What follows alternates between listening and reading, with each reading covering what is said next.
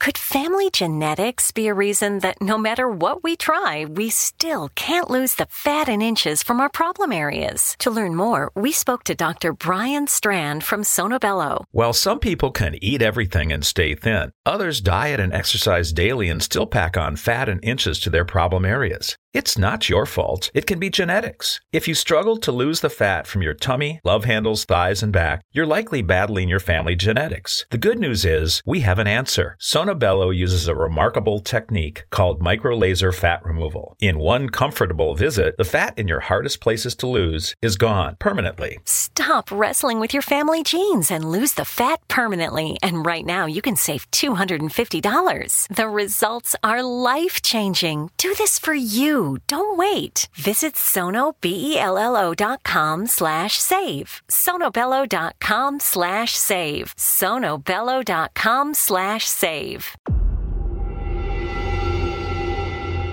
Whether you're a skeptic or a believer, join me, Rob McConnell, as together we'll investigate the world of the paranormal and the science of parapsychology here on the X Zone Radio T V show on X Z B N and the X Zone T V channel on SimulTV. Since nineteen ninety, the X Zone Radio T V show has been the place where people dare to believe and dare to be heard.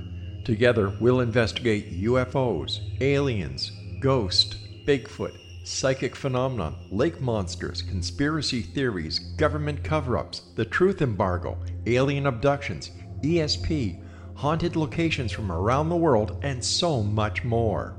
With over twenty-eight years of broadcasting and more than four thousand five hundred individual guests, the X Zone is truly a place where fact is fiction and fiction is reality, as evidenced by the credibility, integrity, and professionalism of the guests that we bring to our international audience. If you have seen a U F O, had a close encounter, seen a ghost, Bigfoot, lake monster, or a story that you would like to share or have investigated, contact me, Rob McConnell, by sending me your email to xzone at xzoneradiotv dot com, or you can call toll-free one eight hundred six one zero seven zero three five, extension one four three, and on Skype, X Zone Radio T V. For more information on the X Zone Radio T V show with yours truly, Rob McConnell, visit w w w dot x zone radio t v dot com or w w w dot x zone t v channel dot com or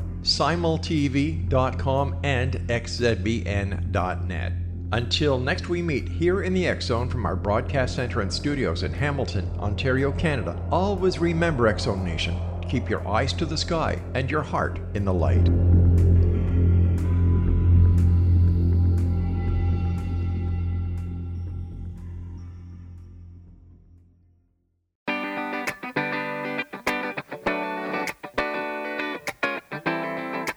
Welcome to the Connecting with Coincidence radio show with Doctor Bernie Beitman, M D, bringing together the world's synchronicity experts to help you use meaningful coincidences to develop spiritually, psychologically, and practically. For more information, put Connecting with Coincidence into your web browser to find the book, website, Psychology Today blog, YouTube channel, and Facebook page. And now, here is the host of the Connecting with Coincidence radio show, Doctor Bernie Beitman, M D.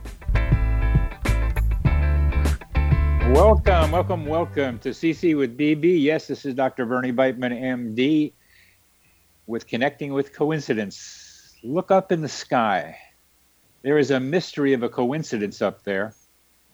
The sun and the moon are ninety-three million miles apart, yet appear to us on Earth to be the same size. Think of the solar eclipse. The moon passes in front of the sun, blocking the light, making daytime into night. The moon is just the right size at just the right distance to act as if it's the same size as the sun. What a coincidence! What a coincidence! The moon and the sun have been major symbols for generations of human beings. Yin and yang, male and female. The coincidence of their same size could be a message to us. Balance our opposites. Pay attention to coincidences. We here are coinciders. We experience meaningful coincidences. We become insiders together, finding the symbols popping up all around us. We look through the lenses of synchronicity and serendipity and find guidance and connections that expand the filters of conventional reality. Our minds are immersed in a mental atmosphere, the psychosphere, through which we can be telepathic and sense the future. We can also use the psychosphere to activate our human G P S, the ability to get where we need to be without a map. Sharpen your sensitivity to, to coincidences. Examine their potential uses and explanations. Read my book, Connecting with Coincidence, and learn along with me. Synchronicity, spoken here. Our guest today is Pagan Kennedy. Pagan tells stories about cultural rebels, humanitarian inventors, and scientific visionaries. Her eleven books include The First Man-Made Man, a study of the transgender pioneer Michael Dillon. Kennedy's journalism has appeared in, a, in dozens of publications, including the New York Times, for which she is now a contributing editor in the opinions section. She is also co-producing a serial podcast for the Radiotopia network. Pagan is the author of the forthcoming book, Inventology, How We Dream Up Things That Change the World.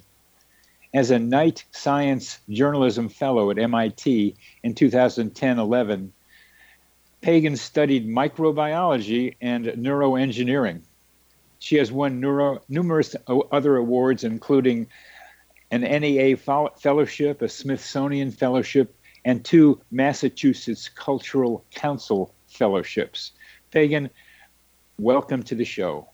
Hi, thanks for having me. And just uh, one one correction, I'm I'm actually, thank God I'm not a, a editor at the New York Times, because that would just be way too much work. I'm actually a contributing writer there. Yeah, I, I skipped that one over, I really did. Yeah. A contributing writer for the old New York Times opinion section, yeah. Thanks. Well, let's start off with a, a serendipity, synchronicity of yours. Oh, uh, I'm, I'm, you know what? I'm not, uh, I'm not a believer that there's anything out there um, yeah. that, that's outside of my head that is causing serendipity or synchronicity. I'm a firm believer that it's all happening inside my head um, and our heads. And, um, but I think that that in itself is fascinating enough. Um, And in I've been covering invention and ideas, sort of how people come up with ideas, for a very long time um, as a journalist. And one of the most fascinating things to me is the whole realm of what we call accidental invention. Um, so I think that's probably the closest um, kind of area to what you're you're interested in. Um, ser- ser- it's it's a matter of how you think about things happening, and particularly the definition of chance, which we'll we'll get back to. But how did you get interested in writing about serendipity?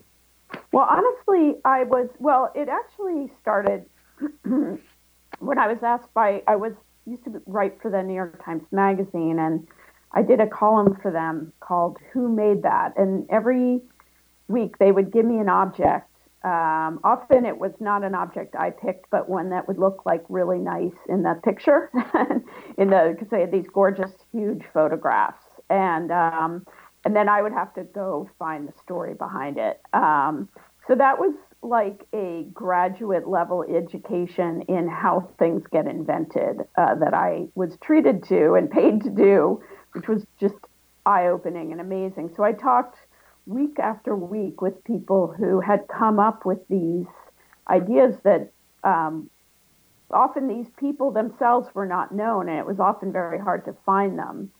Um, but their products or what they invented was very were very well known. So um, like the thing you pick up, the ball hopper that you pick up tennis balls with, that would be an object, or the um, the Super Soaker, or the ice cream cone, or, you know, and in some cases, um, the people were long dead, but it was still really interesting to look into their stories. So I began to notice patterns in how there was like a certain point where I'd done like thirty maybe of these stories and talked to a lot of inventors. And I began to see, oh, there's, it, I, it was very exciting because I was sort of feeling, oh, my God, maybe I'm seeing the secret sauce, you know, because there's a lot of methods that people seem to use to come up with these game-changing ideas.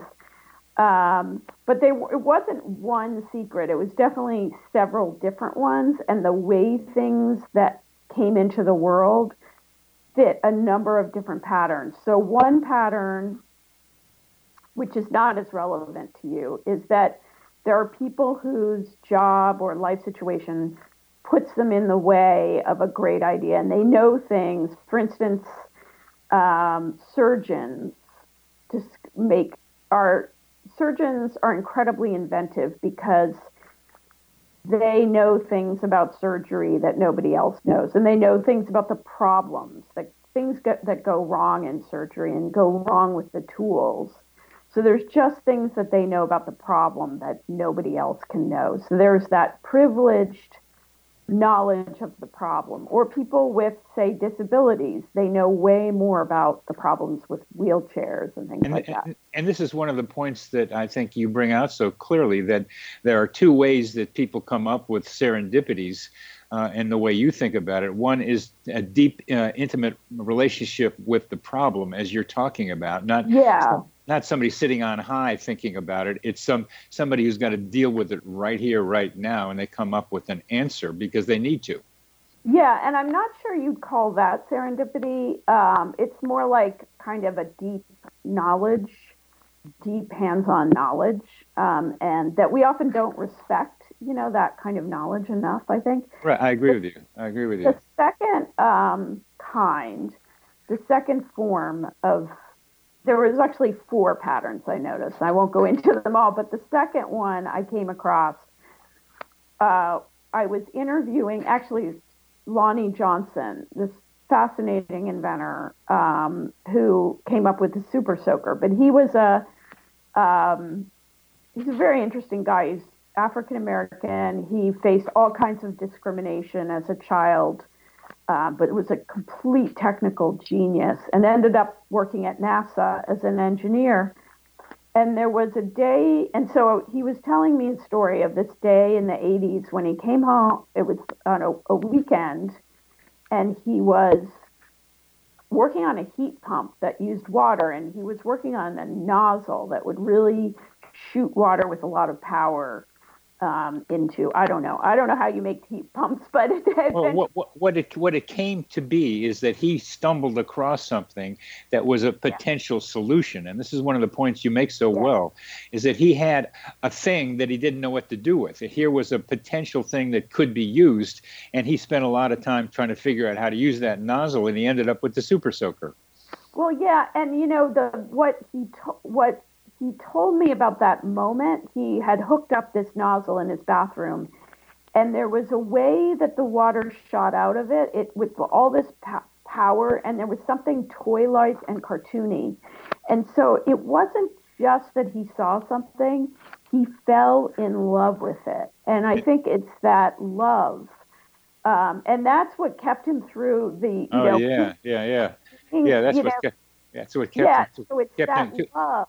He had a lot. He had a lot to go through to make it happen. And I think, uh, again, with both of those points you're you're making about a person close to the problem and here seeing a solution that he could fall in love with and try to make happen, the person uses that old that term informed observation or sagacity that the Walpole uh, used to to create serendipity.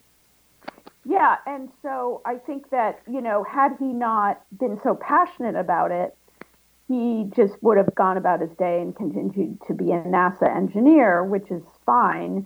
But, you know, there was something, and there's often, you know, you talk to people and it's almost like they feel like they found, you know, a million dollar bill on the street that nobody else has noticed. They're like, there's so much opportunity here. Why can't everybody else see this? Why can't everybody else see it? We're yeah. coming to the end. We're coming to the end of this segment, and you're making a very important point that I hadn't thought of, that emotional energy put into what the person sees. You're listening to Connecting with Coincidence with your host, Doctor Bernie Beitman, M D, on the X Zone Broadcast Network, and our guest is Pagan Kennedy.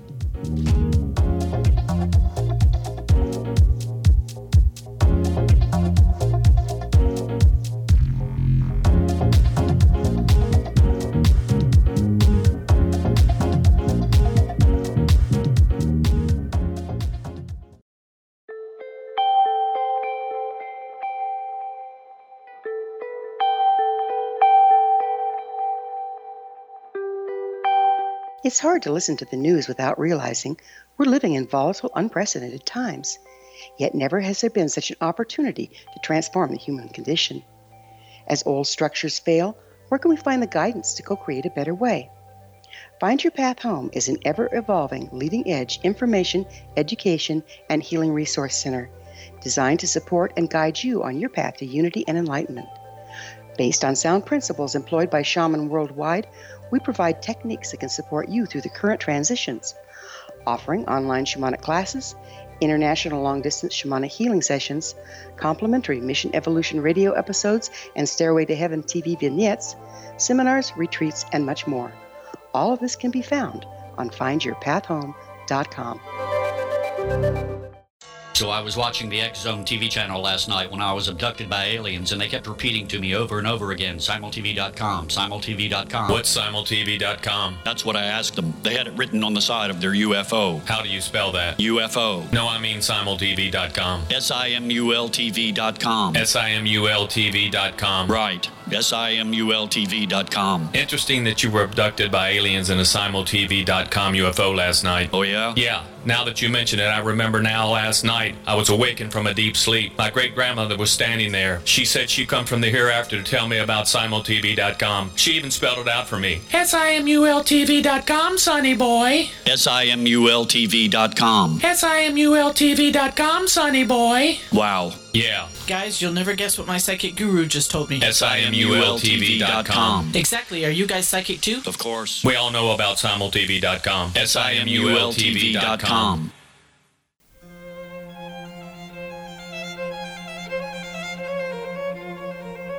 Welcome. Welcome back to C C with B B. I'm your host, Doctor Bernie Beitman, M D. We're talking with Pagan Kennedy about serendipity. And I think, Pagan, you are broadening the definition of serendipity as I as I have understood it, uh, especially with this um, investment in emotion and a lot and several other things. But how do you define serendipity? So I um, define it. How do I define it? Well, I think as you and I were emailing, there's several kinds of serendipity. Yes, yes. Um, but I would say that it's there's piece.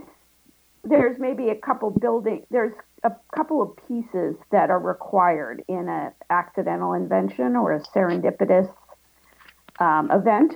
And one is there has to be the trigger, which is you notice something in your environment that is very, you know, it's an opportunity that um, is really interesting to you that that puts you onto something that other people haven't seen. Uh-huh. But so you have to have that accident. Um, but you also need to have, as Walpole said, you have the kind of event and then you have the sagacity.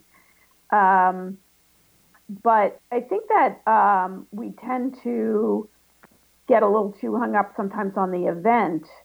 Um, so much of it is being able to recognize yes, what you're yes, seeing. Yes, yes, yes. And, you know, I'm really fascinated in what might be called anti-serendipity, which is where somebody sees the thing that they could have, a, like the million dollar idea, but they don't. Um, so, and a great example of that is, I'm sure on your show you brought up Alexander Fleming. And oh yeah, well, yeah, I have some so, more questions there too about him. Yeah, but but please, but, but but go through it because it's been a while since I brought it up. Yeah. So actually, the story, you know, the very brief story is that Fleming was playing around with lab dishes, and um, he noticed that when some penicillin, uh, you know, when this, this fungus got into his lab dish, it killed the bacteria. It made these holes in it, like it was eating it away.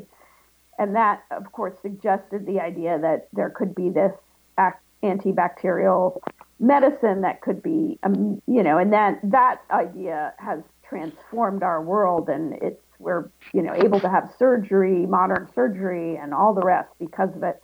Well, but uh, were... let's, let, I want to come, come back to what you're saying, but that's not the whole story with, from what I know of it. Oh, okay, sure. Because Fleming really didn't know what he had found. He knew there was it's something he was looking for. He was looking for an antibiotic that that would work rather than the sulfa drugs that weren't uh, so effective. But he presented it at a conference. He was kind of bland in presenting it. Nobody paid attention to it. Uh, it was then taken over to Oxford to be able to use to clean uh, laboratory flasks to get bacteria out of the flask. And that's all they used it for. But some somebody then figured out you could might might try this out on guinea pigs instead of rats. And the guinea pig was a better choice because it would have ki- killed the rats or the other way around. But there were a lot of other there were a lot yeah. of other steps in that, maybe ten of them, ending with uh, Moldy Mary uh, in Peoria, Illinois, while the U S military was out there looking for penicillin fungus that could produce mass amounts, because you needed a strain that would do that. They were all over the world looking for it, and Moldy Mary, a lab assistant, was down at the farmer's market and saw a cantaloupe, a melon with this golden stuff on it, and brought it in for the guys to look at. And this was the highest producing penicillin mold that they found around the world. That was a serendipitous event that capped a whole series of serendipity right. events. Uh, I, I, I ask you about th- that because uh, that whole string is the most fascinating, the most well, I, impressive serendipity string I've ever seen. Right. I mean, I, I'm sort of putting, I yes, you're right. It's much more complicated than I presented. And a lot of the problem was there was a whole string of things that had to happen to yes. make it something that you could create um, in, you know, vast, like buckets of, you know, just huge, you could, you could pro- figure out how to actually process it and make a lot of it affordably was another problem. But Fleming was the person associated with yes. just making the connection that yes, there's yes. something here. Yes, and, he was. And the part I want to put a, a spotlight on is that he did make that mental connection that nobody else had made before. But before him, there were people who had noticed the same thing. Uh, they had noticed, oh, this penicillin, you know, strain is seems to be killing bacteria. What of it? Big deal, you know. And there's even publications where they sort of notice that, but they don't see their significance. And and to be fair, Fleming himself didn't see the full significance.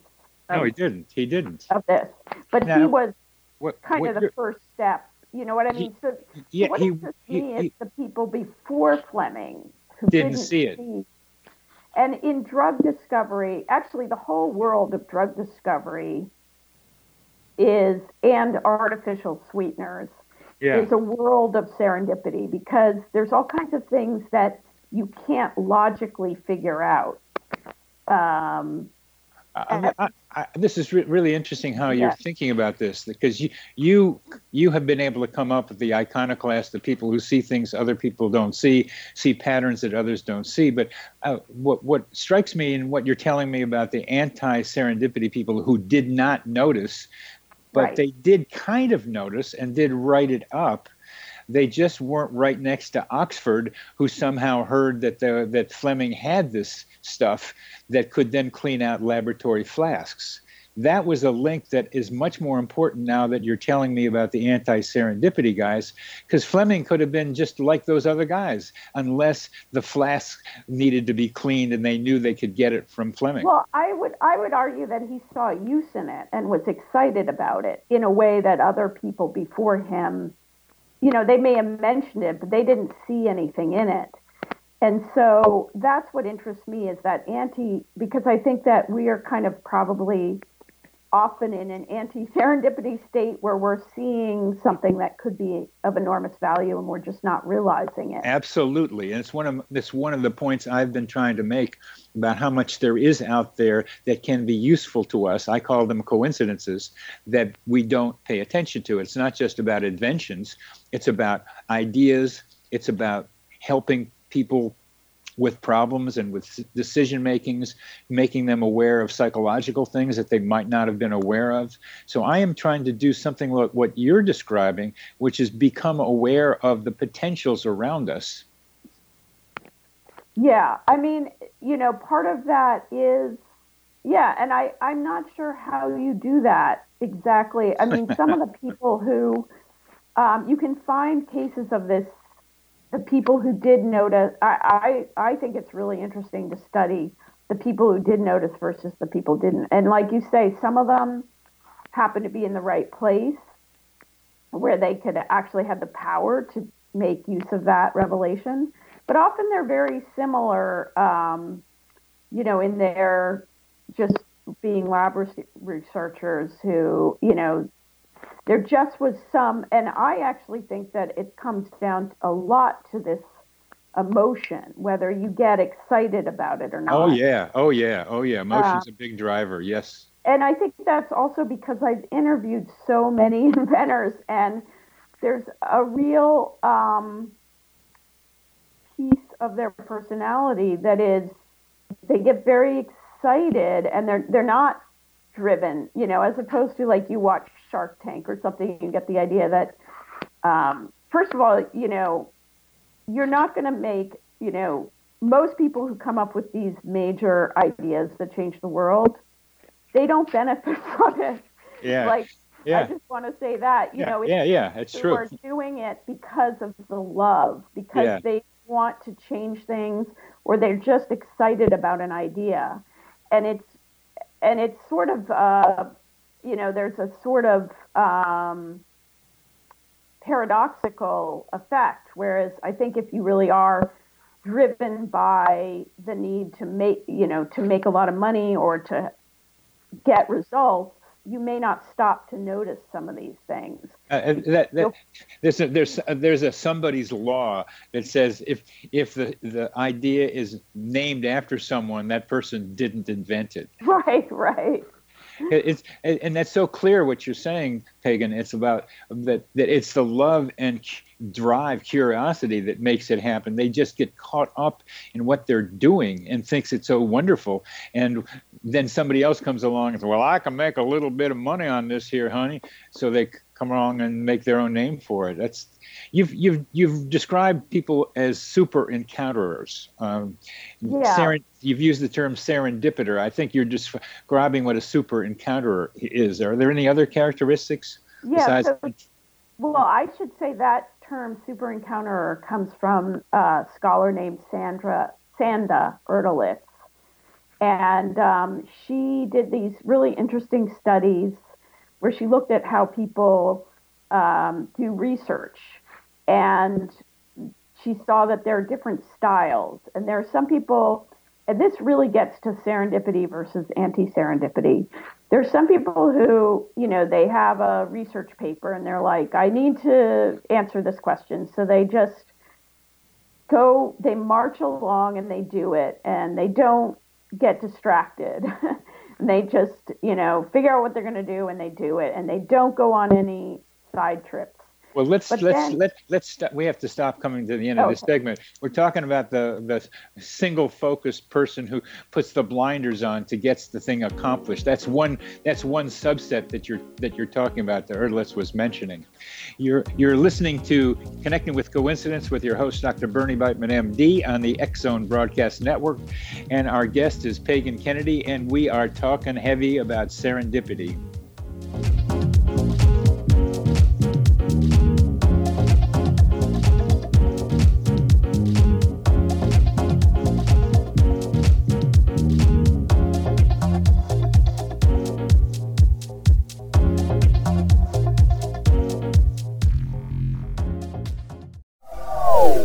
They are here, and they've been here for thousands of years, making their presence known in the shadows. They might be seen by a lonely motorist on a deserted road late at night, or by a frightened and confused husband in the bedroom he is sharing with his wife. But who are they? What do they want? Why are they here? Perhaps most concerning, has the government been aware of their presence all along? The new book by Ellie Marzulli, U F O Disclosure, The seventy-Year Cover-Up Exposed, delves into the world of U F Os. Can full disclosure be soon?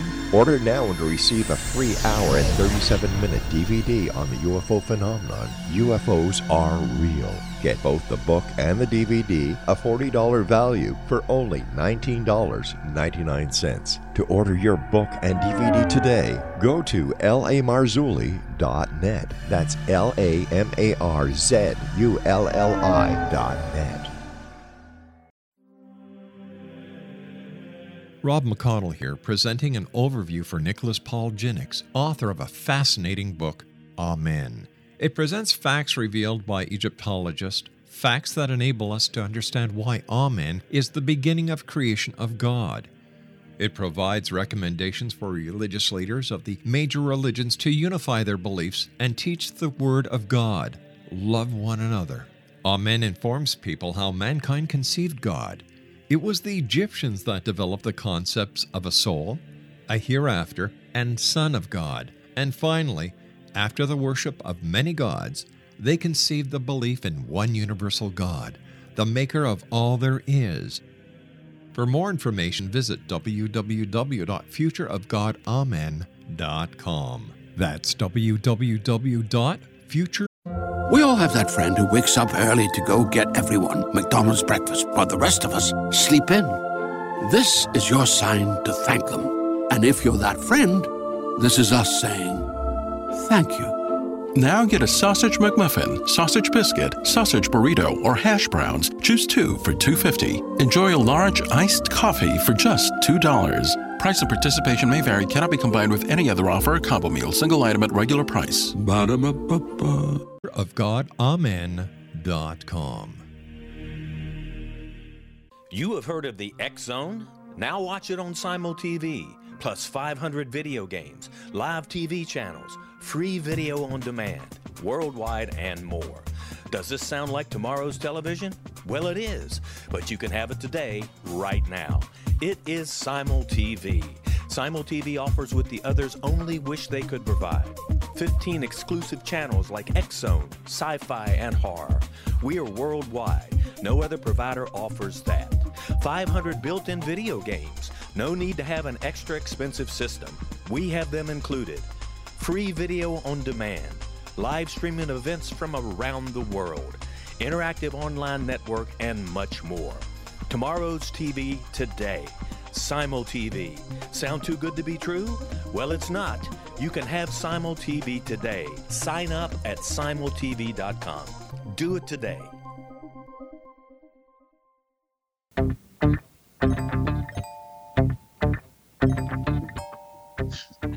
Welcome, welcome back to C C with B B. I'm your host, Doctor Bernie Beitman, M D, and we're talking with Pagan Kennedy about serendipity. And we've just talked about one form of of what a scholar at University of Missouri call, uh, of, calls serendipiters. And this is one subset of people who just keep going. They got the blinders on. They don't allow themselves to be distracted. Yes, she actually calls these people um, non-encounterers. So non-encounterers. She has, so she has three designations. One is non-encounterers, then there's people in the middle, occasional encounters, and then there's super encounters. Okay. So if you're a non-encounterer, you know, you have a paper to write, you go and research it, you write the paper. If you're a super encounterer, you go, you know, start looking up your topic, and then along the way, or you don't even have a topic, you just start, uh, go to an old bookstore and start looking at, you know, pictures of cows in the nineteenth century, and just start wandering around, kind of convinced that if you just kind of wander enough, you're going to find a great idea. Well, I was I was wandering around in the stacks of a library at Swarthmore College, a little bored, looking for something I didn't know what, and I ran across a book called um, A Theory of Personality by George Kelly. And the basic idea with, of that was expectation influences experience. And that idea has stayed with me because it's so fundamental to the way human beings operate. What we expect to happen has a lot to do with what we actually see happening, and that's what you're describing. But for this, this book had, a, had another impact on me. I was applying for a psychiatric residency at Stanford, and I walked in and talked to Fred Melges, a faculty member who was interviewing me, and he says, "What do you know?" pretty much. And I started talking about George Kelly. I, I knew people who were psychoanalysts very well, but I didn't, and nobody had ever talked to me about George Kelly at, in medical school, but I started talking about George Kelly, and his eyes lit up, and he says, "I'm following a lot of George Kelly's work in developing a future-oriented psychotherapy." And we talked about George Kelly, and that, that interview, that link from a library wandering around looking for who knows what, and then I found it, gave, helped me get into a residency at Stanford. Yeah, and you know, that example is a great one because you, as a, you know, you were, uh, you know, super encountering there. And that part, but part of that is that you clearly love to forage. You know, you have to also love it. and and the people who are super encounters so love just kind of foraging for new ideas that they often, you, she noticed that they would often, you know, help, you know, would be the yentas who would set up friends with, you know, dates, or they would, she would, you know, they just love. Oh, that's a that's a good one. I like these ones that are just out there in the real world, not just uh, regular, uh, like inventing things, but the yentas that would come up. Yeah. Oh no, you could. I, this this one fits with that one, and I'll try right. to put them together. What are some of the other examples like that out in the world, not in research? Well, not- I would like to say. I mean, I think what Sanda, when we talked, and and she made me think about how. So you talked about how you had this faith. There's a kind of faith that if you follow your instincts and just forage, you'll you'll happen upon um, the right path and the right idea. Yes. And so that's a, again, it's a very emotional piece. There's emotional as well as an intellectual piece. It's a kind well, of well, well, you don't well, well you don't think the way I do about this. I think we have a human G P S capacity that allows us to get to that place we need to go, driven by the emotion that you're talking about. Well, and but I want to, you know, I want to kind of put a, a more a wrinkle in it, because what I began to realize is you can go too far in the direction of super encountering. Yes. And I'm sure we all have done that. And the internet is like oh, a, yeah. a dangerous rabbit hole of super encountering. And anybody who's sort of went to look something up and ten hours later, you know, researched the history of spinning wheels or something without meaning to do it, knows that there is a dark side to serendipity and super encountering, and that we can definitely go too far in that direction and get too addicted to foraging. And not so, not to just coming up with something that's useful for you. Yeah, and it's, it's very hard to know the difference, you know, because a lot of it is, you do have to have that open-ended, um, you know, up for anything attitude, but isn't that where informed uh, informed observation comes in? Yeah, I think it does, and uh, but I think it is also. I think the internet is, you know, in the way that we can all kind of fall down the Twitter hole, does show that you can get stuck in the foraging phase in a way that yeah, yes. might not be healthy sometimes. Yes, agreed, agreed. So these these super encounterers uh, can get. do a lot of foraging, but the successful ones can observe uh, with, inf- with information and then come up with something that they love, as I did with this George Kelly book. I, I, j- I kept reading that book um, years afterwards, just because coming back to it, trying to understand it, because I, as you're describing it, emotionally, I knew there was something here for me to understand. Yeah, and, um, uh, you know, that... That ability, yeah, that there definitely has to be that second phase where you fall in love with one. You fell in love. You knew it when I did. you saw it. I did. That now, you, what yeah. do you do? How do you, in your thinking, then put together the, the fact that I then brought this book up at just the right time to uh, facilitate my uh, getting into a residency program? Um, you know... I, who knows, you know, you probably were talking about that book a lot at the time if you were excited about it. So there may I, have I been. I was not. I was not. They weren't. They, they weren't, think, they weren't interested yeah. in that on Haight Street in the late sixties. They were not interested in that. Uh, that wasn't the thing that we were talking about. It was more yeah. like tarot, tarot cards and astrology, uh, not not George Kelly. Um. Yeah, I, I don't know. I mean, you could I, have sensed something about him that told that's what, you. That's, My, my favorite possibility is that I scanned his bookshelf and saw the book on there, which seems oh, like yeah. this, that's a guess. I, I had my glasses off, so I probably didn't couldn't have seen it. But some intuitive thing yes. sitting there had me say George Kelly to him rather than Sigmund Freud or somebody else that I knew. And that, that's that's the mystery that I look at, is how that how that happened. And because you don't, because we may differ in how we understand these things, I'm very interested in how you would explain how I brought that up at this time after having been in my mind for, for several years. Yeah, I don't know. I mean, I think that we can err on the side of thinking things that are coincidence because um, we discount just how much many random things happen, and we pay attention to the ones that seem significant, but there's, you know, thousands of more times where you didn't make a connection. Right. And so we tend to just look at the ones where something turned out in an interesting way or looked like a coincidence. I, yes. I would say, you know, that's a way of not seeing how many non-coincidences, you know, mostly life is non-coincidences. Um, well, one of the fun things about being where I am is noticing that that the two major explanations for coincidences is the one that you're saying, which which is in a large population, lots of weird things can happen, and they're always happening, but we don't we only pay attention to a few. Uh, David Spiegelhalter was on the show last week, and it was really fun seeing how he thought. And on the other end, there are ones who say it's the universe that is doing it, or mystery, or God. And I'm looking at more um, uh, conventional ways of thinking, adding some extra stuff that might include telepathy and heightened intuitive capacities to explain some of these things. Because I, we are in, we are doing this ourselves. I, I believe we are part of these coincidence creations. But I'm not going to try to. That, that's. I just wanted to mention how I think about these things. Yeah.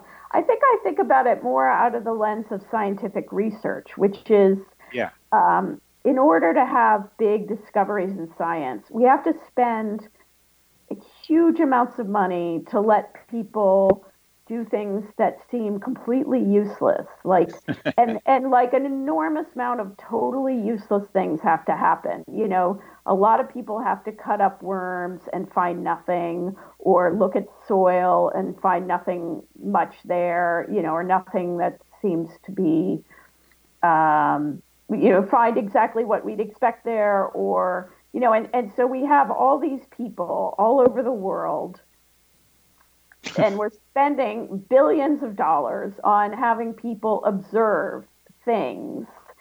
And then, you know, one out of every thousand of those people is going to, just because of they happen to be putting their lens in the right place, they're going to find something that we absolutely didn't expect that turns out to be hugely significant and changes everything. Beautiful but description. Beautiful description. Beautiful I would description. say, you know, can you make that cheaper, faster, better? yeah. How do you do that?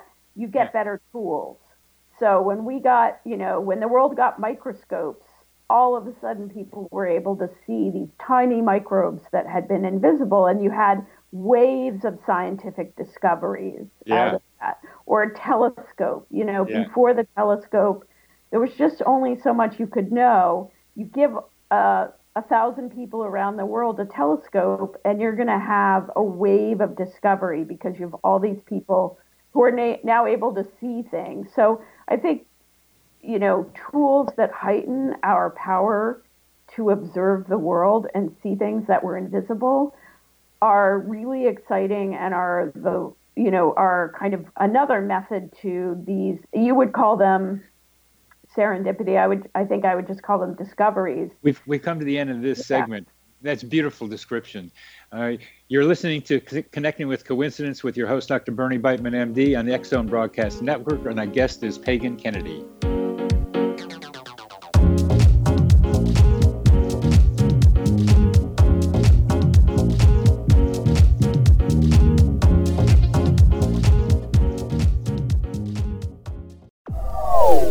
They are here, and they've been here for thousands of years, making their presence known in the shadows. They might be seen by a lonely motorist on a deserted road late at night, or by a frightened and confused husband in the bedroom he is sharing with his wife. But who are they? What do they want? Why are they here? Perhaps most concerning, has the government been aware of their presence all along? The new book by Ellie Marzulli, U F O Disclosure, The seventy-Year Cover-Up Exposed, delves into the world of U F Os. Can full disclosure be soon? Order now and receive a free hour and thirty-seven minute D V D on the U F O phenomenon. U F Os are real. Get both the book and the D V D, a forty dollar value for only nineteen ninety-nine. To order your book and D V D today, go to lamarzulli dot net. That's L A M A R Z U L L I dot net.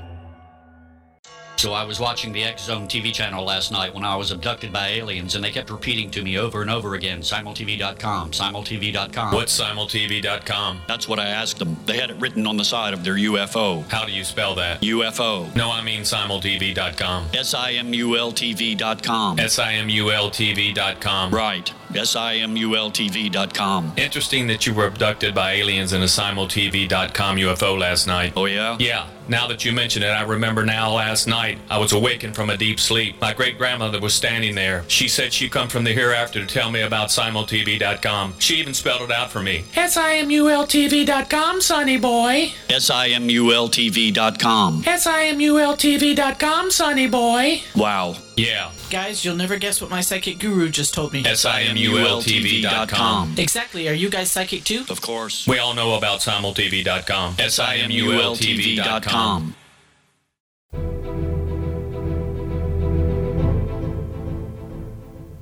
Welcome. Welcome back to C C with B B. Our guest today is Pagan Kennedy, and we just got a good look at how Pagan thinks about scientific discoveries enhanced by new technological inventions. One of the one of the other points I've seen you uh, wonder about uh, comes from a, a, a paper entitled "The on the Exploitation of Serendipity in Drug Discovery," and they they were puzzling over the reasons uh, that in the nineteen fifties and sixties there was a bonanza of breakthroughs in psychiatric medications, and that run of serendipity has ended. I'm a psychiatrist. I'm interested really to know uh, why you think that happened. Yeah, that is so interesting. You know, we had these major, actually so many of the major blockbuster drugs were discovered at mid-century in the twentieth century. And this was a time, like kind of, we were talking about penicillin and all the um, the antibiotics. And then there were all the major psychiatric drugs um, were discovered. Many of them were discovered in the mid to late twentieth century. Right. And things have really started to dry up. Oh, yeah. And around the time, so what changed? Well, a lot of those discoveries were happening when people were just randomly, first of all, you had people who were doctors were spending a lot more time with patients. So they were observing patients, and they weren't trying to necessarily discover drugs, but they were spending a lot of time with patients who had weird symptoms, and then you'd say, well, what, you know, what happened? Well, they took, maybe they took a drug for some other condition, and it changed their uh, mental outlook, or it changed their phys- something that happened to them physically. So there was well, that, that was true of the tubercular drug, and it was a research project that, and they were using iproniazid uh, as an anti-tubercular drug, and, and the patients got happy. And then it became uh, a, a, something I looked in more deeply, and it became uh, a monoamine uh, uh, oxidase inhibitor, and that set the stage for one form of antibiotic, of, of antidepressive. Yeah, that's very well put. So you might say, you know, so the, that old method was just, we have, we just have a lot of doctors observing things and trying random things, trying random compounds on yeah. people with no yeah. plan. That's right. And we'll, we'll just see what well, happens. We'll see if it works. We'll see if it works. Yeah. yeah. yeah. And having and, no idea about what might work, but just sort of trying, you know, ra- just complete randomness and then observing what happens. Yeah.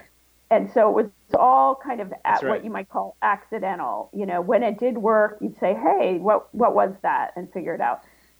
And then then the whole community, because that's super expensive. We moved, you know, there were a lot of people who wanted to move to um, what they called, you know, rational drug design or, yeah. um, to, you know, real figuring out, um, trying to figure out, well, this, this neuro, you know, this part, this say receptor in the brain looks like this, and what molecule yeah. would fit. Yeah. So they're trying to figure it out rationally. And that's when drug discovery fell off the cliff. And so you've got to start to think that actually just observing, and, you know, as expensive and annoying as this process might be, kind of the, what we might call the accidental um, method may work a lot better. And and there may be new ways that we can speed that up with. I, I think I think you compare. I think you're you're really making the, describing a transition from, like, at least occasional encounterers to the non-encounterers who had blinders on and just had to try to see this rational way of doing things. Yeah, and you can see where they're coming from, because, you know, when you're going to say we're going to spend a billion dollars on research, and then you have to explain this to your boss, and then you tell your boss, well, we're just going to do a whole bunch of random things. We're going to throw a lot of spaghetti at the wall and see what sticks. You know, that's not popular in corporate America, because it just doesn't sound good, even if it, it's more effective. People are very nervous about that.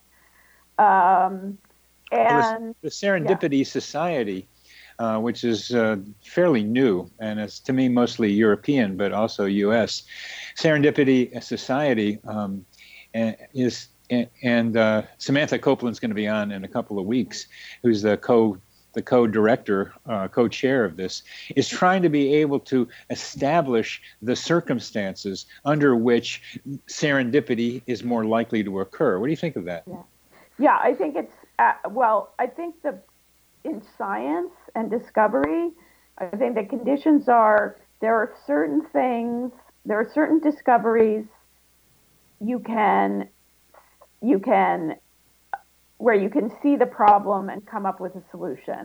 But there are certain times where the solution, you won't even know that the problem exists, because the solution is so out there, it's so weird, and the opportunity is so weird that we're not even aware of the problem. So an example would be laser technology. There was this guy named, I believe his name was Charles Townes, in around the nineteen fifties, and he came up with this idea of creating a beam of electrons, you know, laser beam that would burn holes in things. And, you know, his colleagues were like, were making fun of him and saying, oh, like, you managed to, like, you know, what what does this thing do? This is the most useless thing I've ever seen. Because before we had lasers, we wouldn't think, oh, you could use a laser beam to do eye surgery or to send information. You know, it was, you needed the, or another example, a really good example is artificial sweeteners, because there are a lot of chemicals that you can't predict. You'll take away one little piece of them and suddenly the taste will change, but you can't predict that. Um, so ev- almost every artificial sweetener has been discovered by somebody doing a lab experiment, trying to do something else, like make, say, uh, ulcer drug, and then they they are eating a sandwich later and their fingers taste sweet. And they got a little of this compound by mistake, but you couldn't have predicted that there was sweetness there. And the guy um, who, was, who was told by his boss to test a yes. particular sweetener, and he thought the boss said, taste the sweetener. Yes, that's my favorite one. I think that, uh, I've forgotten which sweetener that is, but almost every sweetener, I think every single artificial sweetener I could find began that way, with somebody just tasting something sweet and then going backwards. So they were not looking for artificial sweeteners. Um, and so I think there's a lot of things where, you know, people just happen on something that's a pre-existing solution. Um, and then they kind of go looking for the problem to fit it, if that makes sense. Oh, it does. It does. Yeah, yeah. I, that's that's those are the two forms of serendipity that I see you interested in. Uh, the the the one where you see a problem and you're on the ground and you know how to do something about it. The surgeons, for example, that you mentioned earlier, and then coming up with something and then seeing, well, this could be an answer to something. what, one of the phrases you use um, is using serendipity to explore the unknown unknown. Could you tell us about what you're thinking there, please? Yeah, so that also gets down to, you know, why we have to spend so much money on science. And actually, I, I um, after I, I wrote a piece for the Times on serendipity, and after that, and during that pe- writing that piece, I connected with this wonderful organization called the Golden Goose Awards. Have you do you know no. about them? No, I don't. And they advocate for serendipity in science, aka spending a lot of money on science. Because um, their whole, um, what they're trying to communicate to the public is that you have to give scientists a lot of money to try things and without knowing what's going to happen. I mean, yeah. that uh-huh. is the essence of science. And the public doesn't, and their their response, there's uh, those of us who are older probably know about the Golden Fleece Awards, which were um, a Republican conservative senator came up with this uh, this idea in the seventies, I think. What, he would hand it out to uh, discredit science and say, oh, well, we gave you guys a million dollars and all you did was study the sex life of boll weevils. And this was to make fun of science um, and to try to defund it. But of course, if you're studying the sex lives of boll weevils, you're figuring out how to protect the cotton crop. Yeah. So it is very valuable. It's just you can make you can make this whole endeavor sound ridiculous and worthless, you know, if you want to, very easily. So that's why the Golden Fleece Awards. Um, I'm sorry, the Golden Goose Awards, they'll give awards to scientists who made serendipitous discoveries. So oh, I would, that's what they do. Okay. You know, probably two-thirds of the Nobel laureates out there would qualify for a Golden Goose Award because they did something that they had an accidental discovery or they had some major moment of serendipity where they saw something and fell in love with it, and it didn't really make sense, and they followed up on it. Um, so, um, you know, we're, there's... We're coming, yeah. There's, there's, we're coming to the end of uh, of our program here, and what I come away with is that if we're going to fund science, we want to have super encounterers doing the work that you just described. Yes, and lot and lots of money. lots. It's very expensive, and we need to fund science heavily in order to get discoveries, yes. Okay, Th- Pagan, thank you very, very much for, for talking with me today. It's It's been a delight. Okay, thank you so much.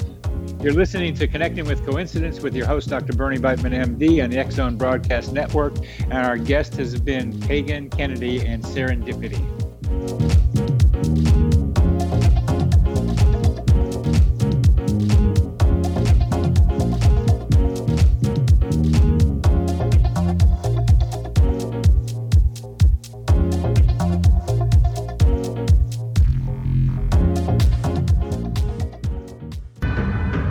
If you are looking for a safe, zero-calorie, natural option to the harmful artificial sweeteners on the market today, Just Like Sugar is what you're looking for. Just Like Sugar is a wonderful natural alternative for those health-conscious people who choose a calorie-restricted diet with a great, pure, sweet flavor that tastes just like sugar. Just Like Sugar is a great natural option for people suffering from diabetes and may be useful in restricted diet programs where standard sugars are not allowed and does not cause a laxative effect of some other sweeteners.